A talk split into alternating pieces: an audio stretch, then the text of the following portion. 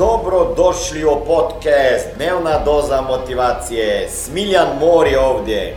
Ovdje će vas čekati savjeti, motivacija, inspiracija, transformacija i formula za sretan život ter uspješan posao.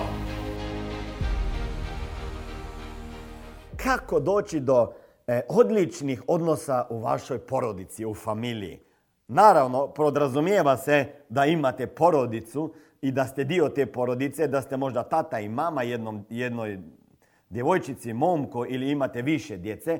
Ako još nemate familije, dobar će biti taj video za vas da možda ne radite greške kao što sam ja e, nekad radio. Neko je rekao, ja kažem koje greške sam ja radio, a neko mi je napisao e, i pametan čovjek čovjek radi greške. Istina je, pametan čovjek radi greške, a samo glupan zna šta bi trebao raditi i ne radi to, ok? Jer jedna stvar je da ja nešto znam, a pitanje je da li to radim, druga da sam nešto vidio, čuo, pročitao, ali ako to ne radim, to ne znači ama baš ništa. Upravo ste samo pametan čovjek radi greške, a glupan je onaj ko zna šta treba da radi, a svejedno to ne radi. Ok, da vidimo kako možemo imati dobre, dobre, odlične odnose u familiji. Kao prvo, trebamo imati dobar odnos sa partnerom. Ok? Odnos sa partnerom, mužom, suprugom, osim ako ste ako, ako imate neki drugi brač, brak, ok? Znači, pričat ću o onim brakovima, e, onim brakovima u kojem sam ja. Imam suprugu, imam dvoje djece, Simo 7 godina i Samuela 6 godina. Morate imati dobar odnos sa partnerom. Odnos između vas i vašeg partnera, partnera će biti bitan o tome kako ćete uzgajati djecu. Djeca moraju da vide, moraju da vide, i to je obostrano, da vi kao muškarac poštujete i cijenite svoju ženu, svoju suprugu. I obrnuto, Djeca moraju da vide da vi cijenite i poštujete svog supruga. Ako djeca ne vide poštovanje, međusobno poštovanje i da cijenite jedan drugo kao čovjeka, kao tato, kao mamo, kao supruga, kao nekoga ko ide na posao i radi, ako ne vide to ne samo vašim riječima, nego i vašim ponašanjem, tako će se i oni kasnije ponašati do svojeg partnera. Ok? I takvog partnera će nažalost i oni kasnije dobiti. Zamislite svi oni koji imate čerku, muškarci, kako se ponašate prema svojoj suprugi. Kako pričate s njom. Kako ju odgovarate. Jer bi željeli da bi vaša čerka jednog dana oženila takvog čovjeka kao što ste vi. Jako pitanje. Jako pitanje. I sam sam sebi sada postavio jako moćno pitanje. Da li bih htio da moja čerka oženi čovjeka kao što sam ja? Znači, poštovanje među vama i suprugom. Ja? To znači da, da vaša djeca ne smiju vidjeti kako se vi non stop svađate među iz, e, e, ispred njih. Ok? Da jedan drugoga omalovažavate, terate negdje, ogovarate, ljutiti se non stop. To nije dobro. Mora biti poštovanje. Ok?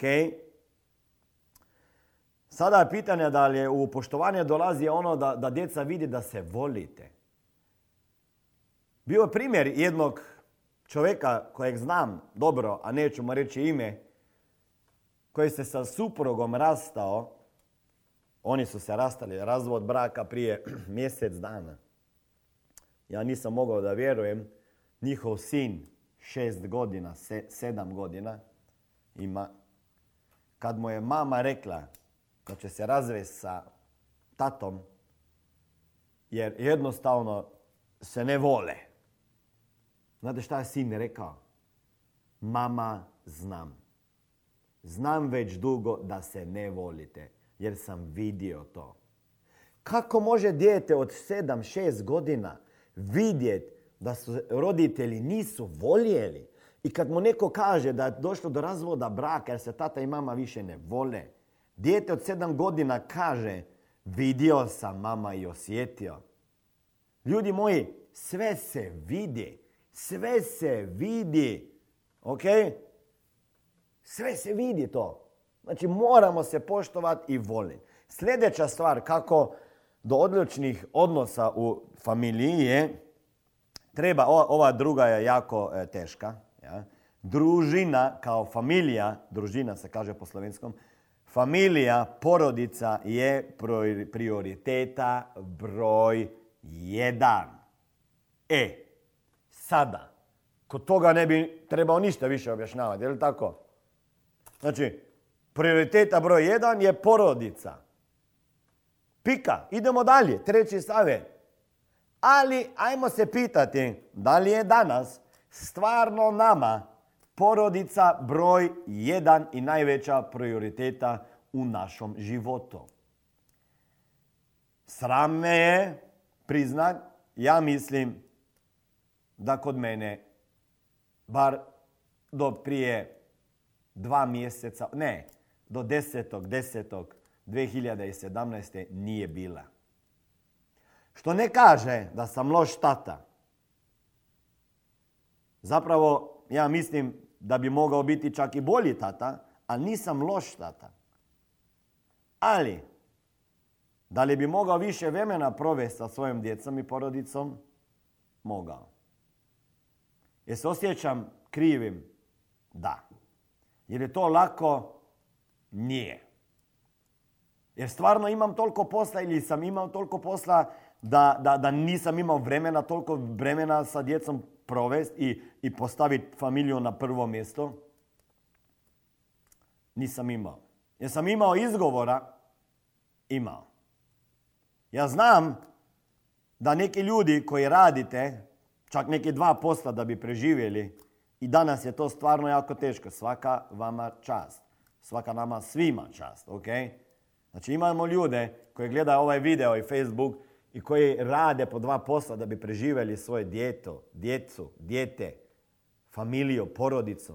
Znam da neki ljudi iz Bosne, iz Srbije, Hrvatske, ostalih dijela Balkana, tata mora zapustiti dom da bi otišao raditi negdje u Sloveniju, u Njemačku, u Austriju, samo zbog toga da mogu preživjeti. Vjerujte mi, suosjećam sa vama i nije vama lako. Nije vama lako. Svi koji moraju napustiti dom, da idu, da donese kući pare, to je jako, jako teško. Biti daleko od porodice. Imate neki bebo kod kuće. Dve, tri, četiri godine staro. Ja znam kako se osjećate. Ja znam kako se osjećate. Nije lako. Ali, ajmo pogledat. Ako nemamo izgovora, šta bi mogli učiniti da postavimo familiju na prvo mjesto? I, I oni poduzetnici koji gledate ovaj video, pogotovo oni, jer sami mogu, možemo raspolagati sa vremenom, sami ustajemo kada ustajemo, sami idemo na posao kada idemo, sami možemo prestati raditi kada hoćemo, nemamo šefa, imamo ovoga šefa. I za pitanje za vas, da li stavljate porodicu na prvo mjesto? Ne samo u riječima, ne laganjem da radim zbog toga, jer moram da to sve radim zbog familije. To je najveća laž koju sam ja sebi pričao do sada. Ok? Najveća laž. Sve što radim, radim za familiju, za djecu, za bolju budućnost. E, Smiljane, ovo ti je najveća laž. Ako bi ti radio sve za familiju za djecu, malo više bi planirao sebi vremena i odvojio za igranje s djecom i da bi preživio vrijeme s njim. To ja moram da priznam, ok? Moram da priznam. Nema laži. Ako dođete na moj seminar, nema laži tamo, nema laganja. I možda se neki ne slažete s time što pričam. Pa ne trebate se slagat. A nemojte ni lagat. Ne trebate se slagat, a nemojte ni lagat. Šutite trpite kao što ja nekad trpim i razmišljajte o tome što sam rekao. Kada kažem ti i vi, u prvom redu pričam za sebe, vjerujte mi. Ovaj Facebook live, ovaj, ovaj video ću sigurno pogledati sam više puta. Da vidim šta sam pričao, ok? Cijelom svijetu pomažem. Skupljam followere na Facebooku, na Instagramu, na YouTubeu. Brojim ih svaki jebeni dan. Ako bi toliko vremena brojio sa djecom, oni bi znali već kad su bili tri godine stari broja do 1534 i odbravati cifre.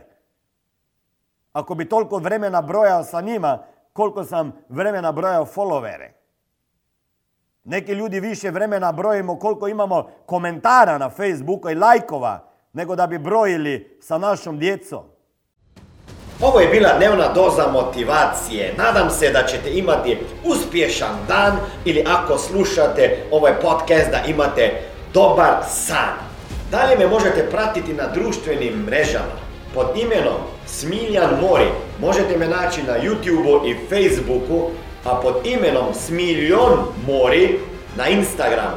Za knjige molim vas posjetite stranicu www.smiljanmori.com